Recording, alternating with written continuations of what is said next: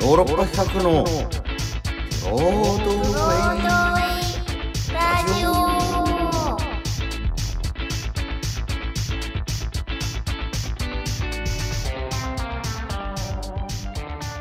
はい、えー、どうも私ヨーロッパ企画で俳優をやっております長野宗則ですそして同じくヨーロッパ企画の藤谷莉子です。えー KBS 京都 RNC ラジオ CBC ラジオをお聞きの皆様どうぞ今週もよろしくお願いいたします。よろしくお願いいたします。いやいやちょっとねあのこの番組は、まあ、基本収録してお届けしているんですけれども、えリコちゃんが今舞台やっててはい。「あのもはや静か」というタイトルのね、はい。お舞台を東京でやってまして、でこの劇場入り前のね朝、そうですね。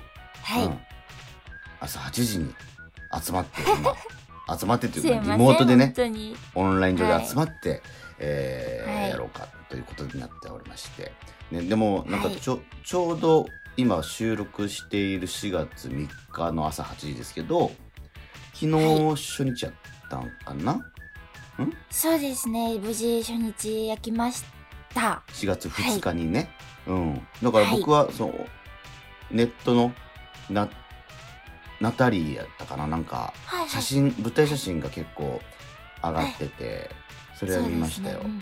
うん、なんうんありがかすごいアイランドキッチンみたいなのはい。がすごく印象的にね舞台の。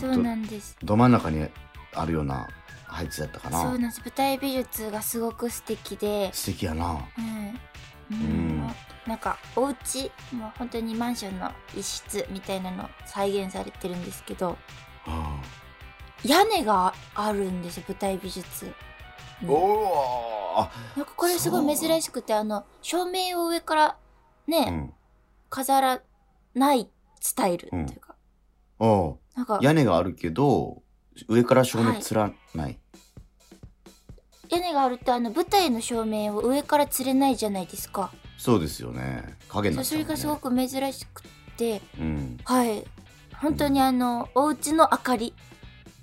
ああでやりでうん。斜めから当てみたいな、はいはいはいはいはい。はいなぜかしすごくね屋根があるってなんか意外と経験あまりしたことないなと思って。そっか。じゃあ改めてリコちゃんの役の見どころ的なところっていうとどうなるんですか、うん。私の役で言ううん。と、うん。そうですね本当にまえっと私あんまりやったことのないような役で保育園の先生の役なんですけどうん。あの共演者の友達の天野花ちゃんからは稽古場で「あのリコのこと友達だし好きだけど本当に稽古見てたら嫌いになりそうで嫌だわ」って言おわれたぐらいそれちょっとそういう感じの役ですね。あらそう。ちょっとはい。ちょっときつい言い方したりするような。いやいやそんなことはないんですけどやっぱりその私自身にも正義があるんですけどその正義が噛み合わないみたいなところがね。あります。他の役の方そういう絶妙な機微を。加はい。藤さん、脚本演出の。はいじゃ20代じゃないまだ。まだ28歳の。28歳のね。もう超超売れっ子脚本演出監督家ですよ。うん。あのゲネプロにね土佐さんが見に来てくださったんですけど、うん。うん。なんで28歳でこんな生々しい男女の会話が書けるのか本当に分かんないっていうぐらいうん。絶賛されてました、うんいや僕も加藤さんの舞台見た時ほんと衝撃だったもんね。ううん。ん、でわ若さぶ挨拶しに行ったら肌のピチピチ具合にまた衝撃受けたもんね。そのツル若さ。ツルですもんね、つるっつるなのよもう。うん。でも本当に想像できない。どういう生い立ちななんかイタリア行ったりしてるよねあの人。若い頃ねに高校生の頃からなんかラジオの構成作家とかされてたみたないんかですね。ねもう 生い立ちもう不思議なんだよねもううねん。ひょうひょうとした方ですね。ね。えでも昨日初日終わりに帰りがけに呼び止められて、りくちゃんちょっとやりすぎって言われたんでちょっと今日どうやって修正しようかなと思って。あそうか。昨日初日の今日か。そうかそうか。そうです。はい。やりすぎ。ゲネから思ってたけどちょっとやりすぎかもって言われて。ゲネゲネから思ってたらゲネで言ってくださいっていう感じです。そうかまあでも頑張ります。いやほんと繊細だもんねお芝居が。だからそのやりすぎ具合がちょっとまだねお互いすり合わせが難しいよね。なんかお客さん入るとやっぱり大きくなっちゃうっていうのがああいやもうそれはねつだから伝えようと僕もよくこれ伝えようとしすぎちゃってるのかななんかわかんないけど感覚としてね、はい。それが大きく見えたり難しいですよねさじ加減がね、そうです、はい。頑張ります、うん、はい。じゃあちょっとそんなこんなでさちょっと朝だけどまだ。はい。モーニンググミの時間にしますかじゃあ。一旦モーニンググミ大賛成で。うん。はい。やってみましょうグミばっかかり考えてしまいます。先いやグミそうだから先週グミはいねペタグーグミやったっけ？はい。ねあれを知ってからやっぱそのグミの感度が上がっててでたまたまだけど今、ドラマ撮影しててさ探偵が早すぎるの現場で。そしたらなんか、はい。たまあの現場に持っていくトートバッグみたいなたまにあったやつ、水筒とか台本入ってる、でまあある女優さんのカバン見たらペタグーグミ入ってておペタグーグミが入ってると思って。はい。やっぱ女優さんいや本当にまあ若い方ですけどあうん。ややっぱグミいってんだなと思って。グミ来てます抑えて。ます。ね私も天野と思花ちゃんにペタグーグミあげたら、私今これグミの中で一番好きって言ってました。ペタグーグミなんだ今。グミ界では、あペタグそうーグミが来てるって松尾くんが先週言った時には本当かよと思いましたけど思ったよ本当でした、ねうん。はい。ね。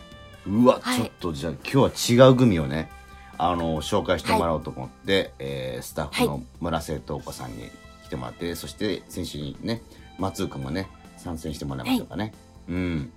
どうも。はい、どうも松です。うん。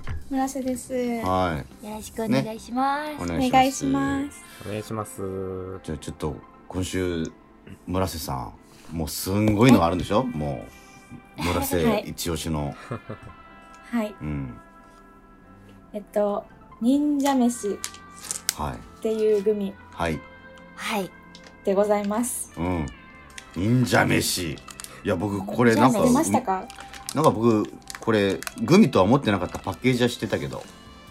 あ、本当ですか？なんかう梅干しの干し梅干しが入ってるかと思ってた 確かに結構ちっちゃめでなんかキュッとしたうん、うん、うんうんサイズ感。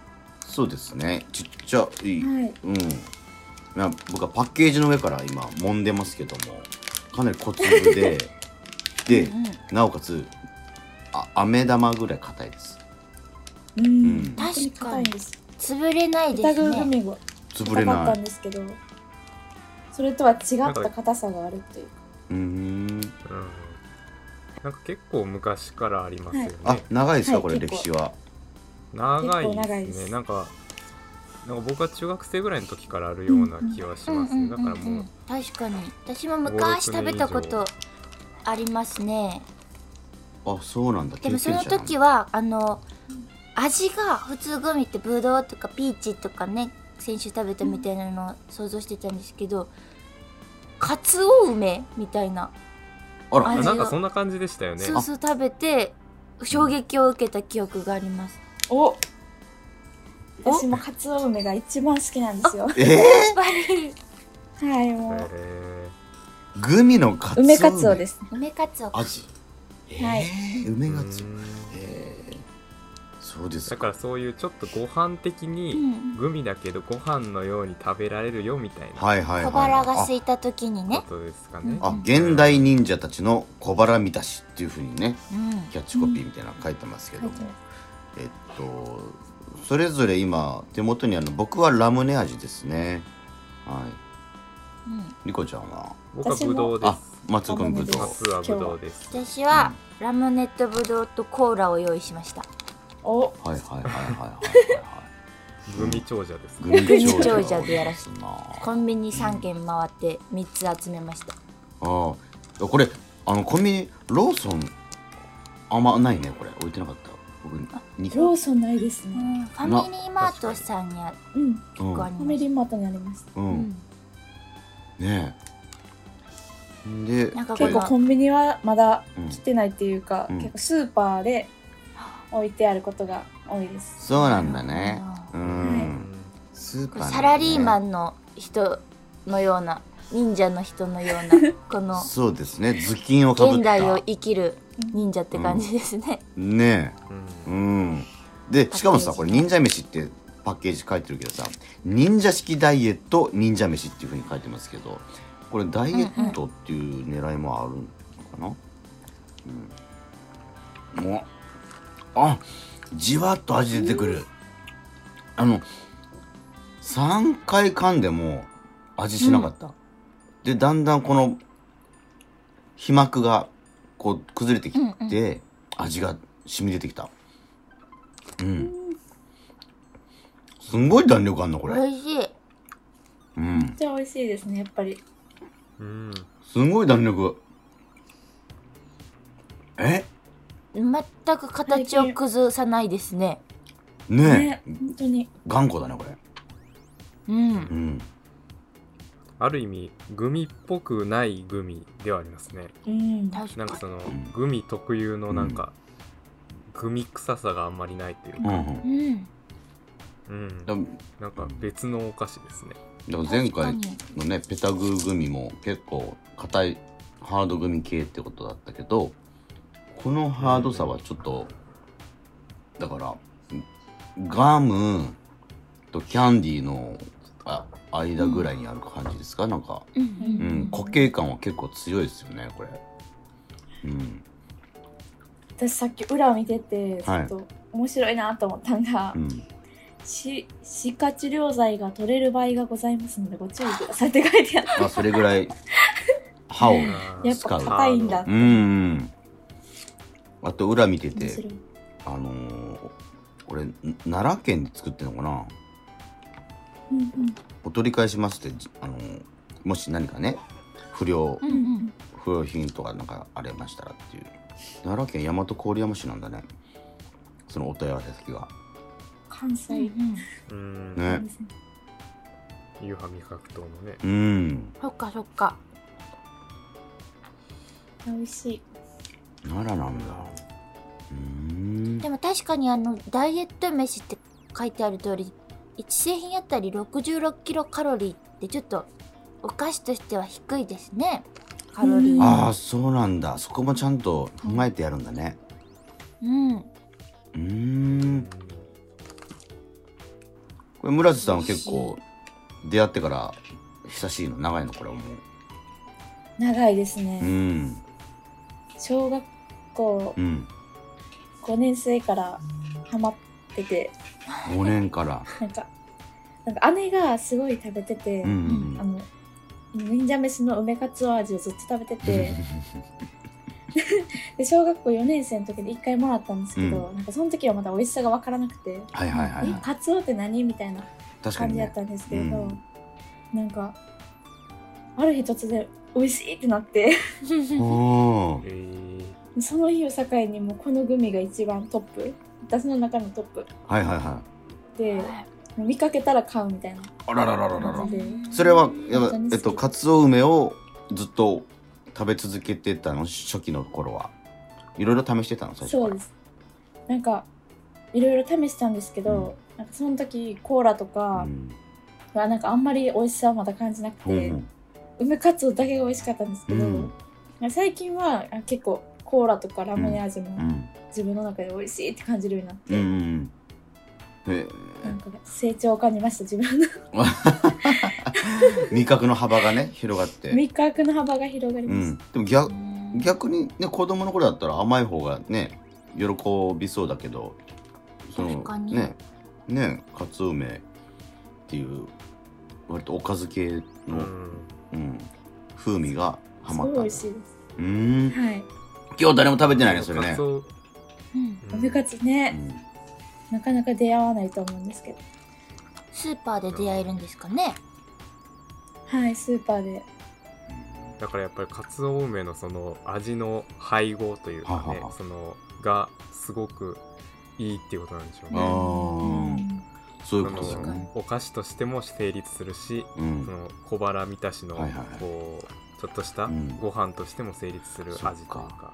あー今思い出したんですけど私バレエちっちゃい時やってたんですけど、バレエ教室で爆発的に流行ったことがありましたこれ、うわうん、そうなんだ。なんか、あうん。そう朝から夜までレッスンあるとやっぱりちょっとどうしてもお腹減っちゃうんですけど、でなんかだ忍者式ダイエットって多分その頃から書いてあってみんなやっぱ罪悪感がちょっとなくバレリーナたちがパクパクで食べてまた踊りに行くみたいな感じですごい流行ってた時期ありましたね。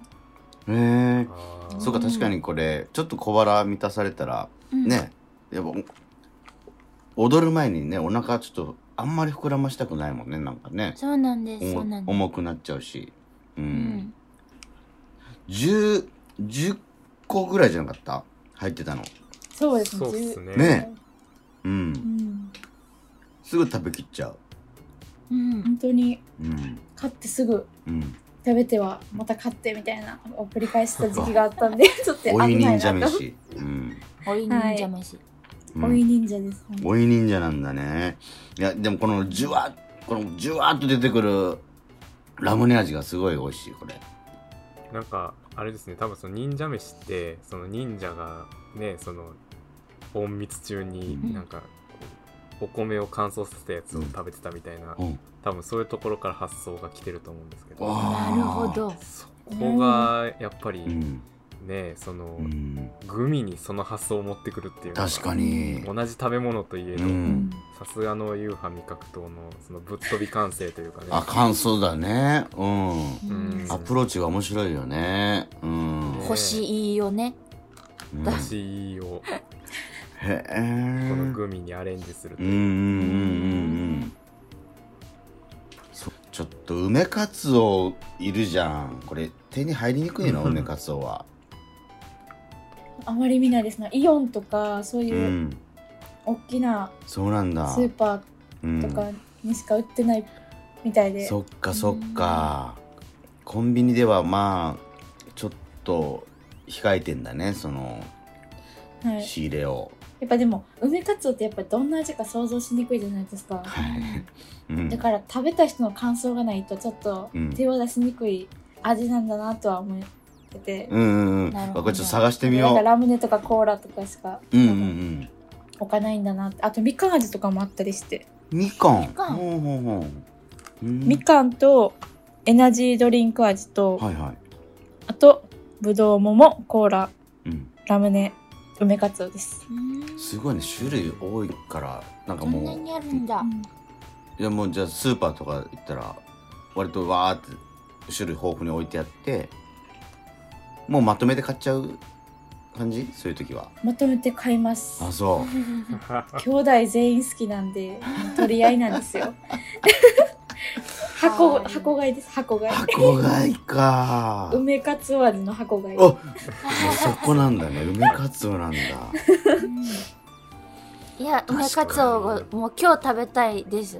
探します私今日梅かつお、探してください、でもスーパーに入ったらあると思う、うん、うんそっかそっか。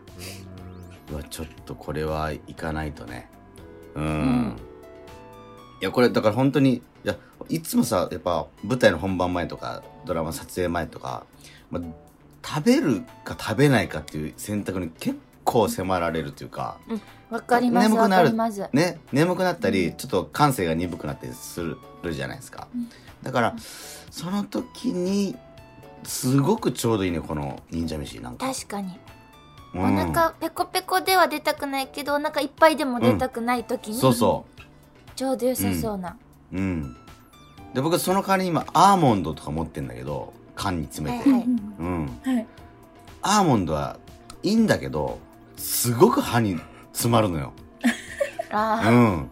そうですね。奥歯とか奥歯の本当に一番奥の歯のなんかこの歯茎と歯の間になんかもう舌が届かないとこに詰まってうわ食べるんじゃなかったって思うんだけどグミは大丈夫だね。はい、あの一応ね歯の治療中の方はお気をつけてくださいってありますけど、うん。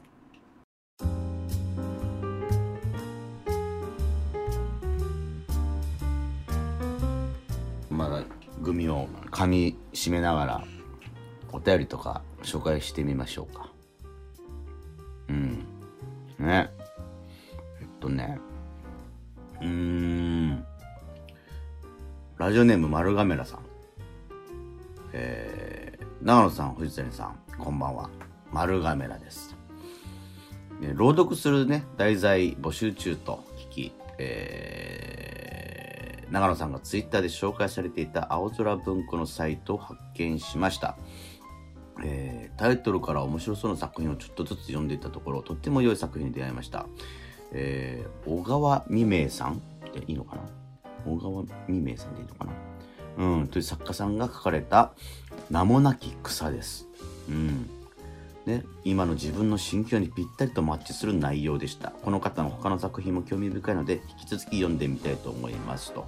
いや、これね、僕もちょっと書かれてあったから読ませてもらったんですけど、いや、すごく、これもね、我々今グミの感度がすごい上がってますけど、これを読むと結構なんていうんですかね日常そのなんなんでもない風景がすごくビビッドに飛び込んできてあの感性をくすぐってくるなっていう、うん、そういうあの日常の感度をギュンとこう上げてまあそういうなんでもない景色がこうに宿る美しさみたいなねそういうものを刺激する題材なな内容でしたね。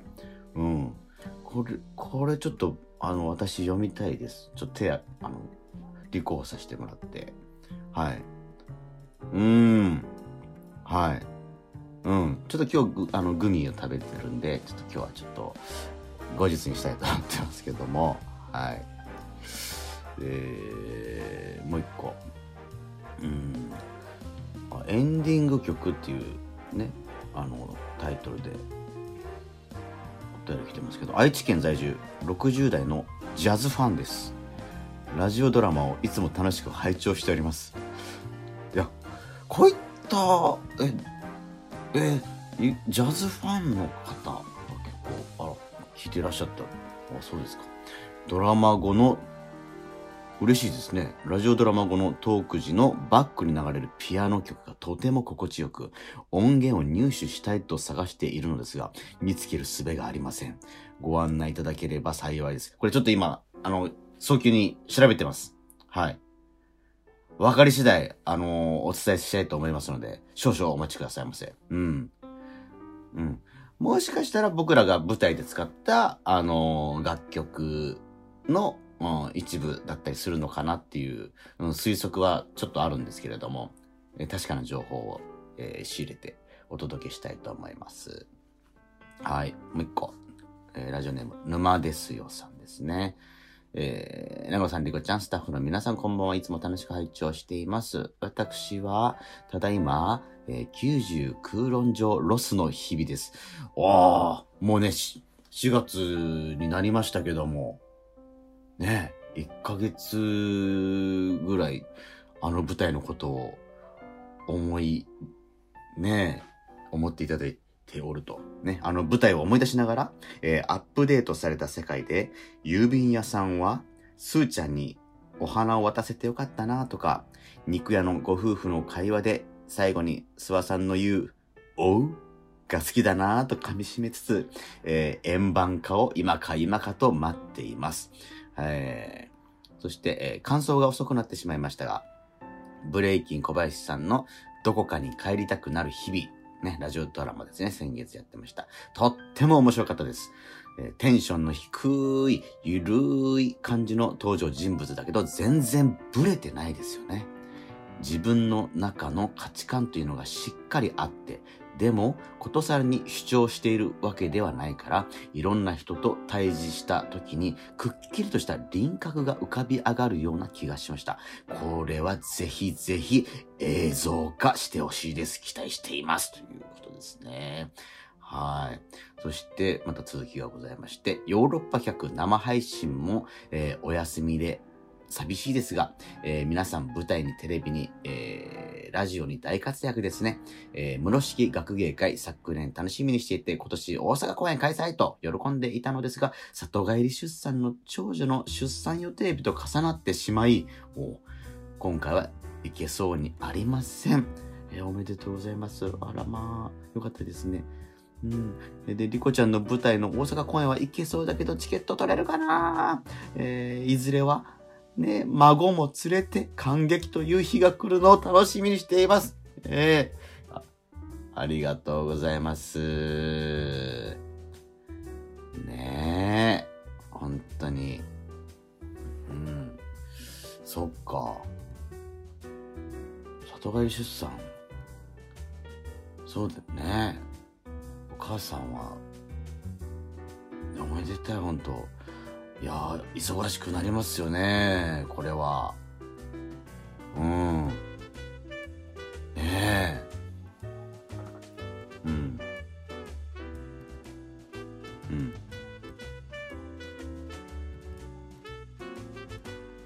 はい。そうですね。はい。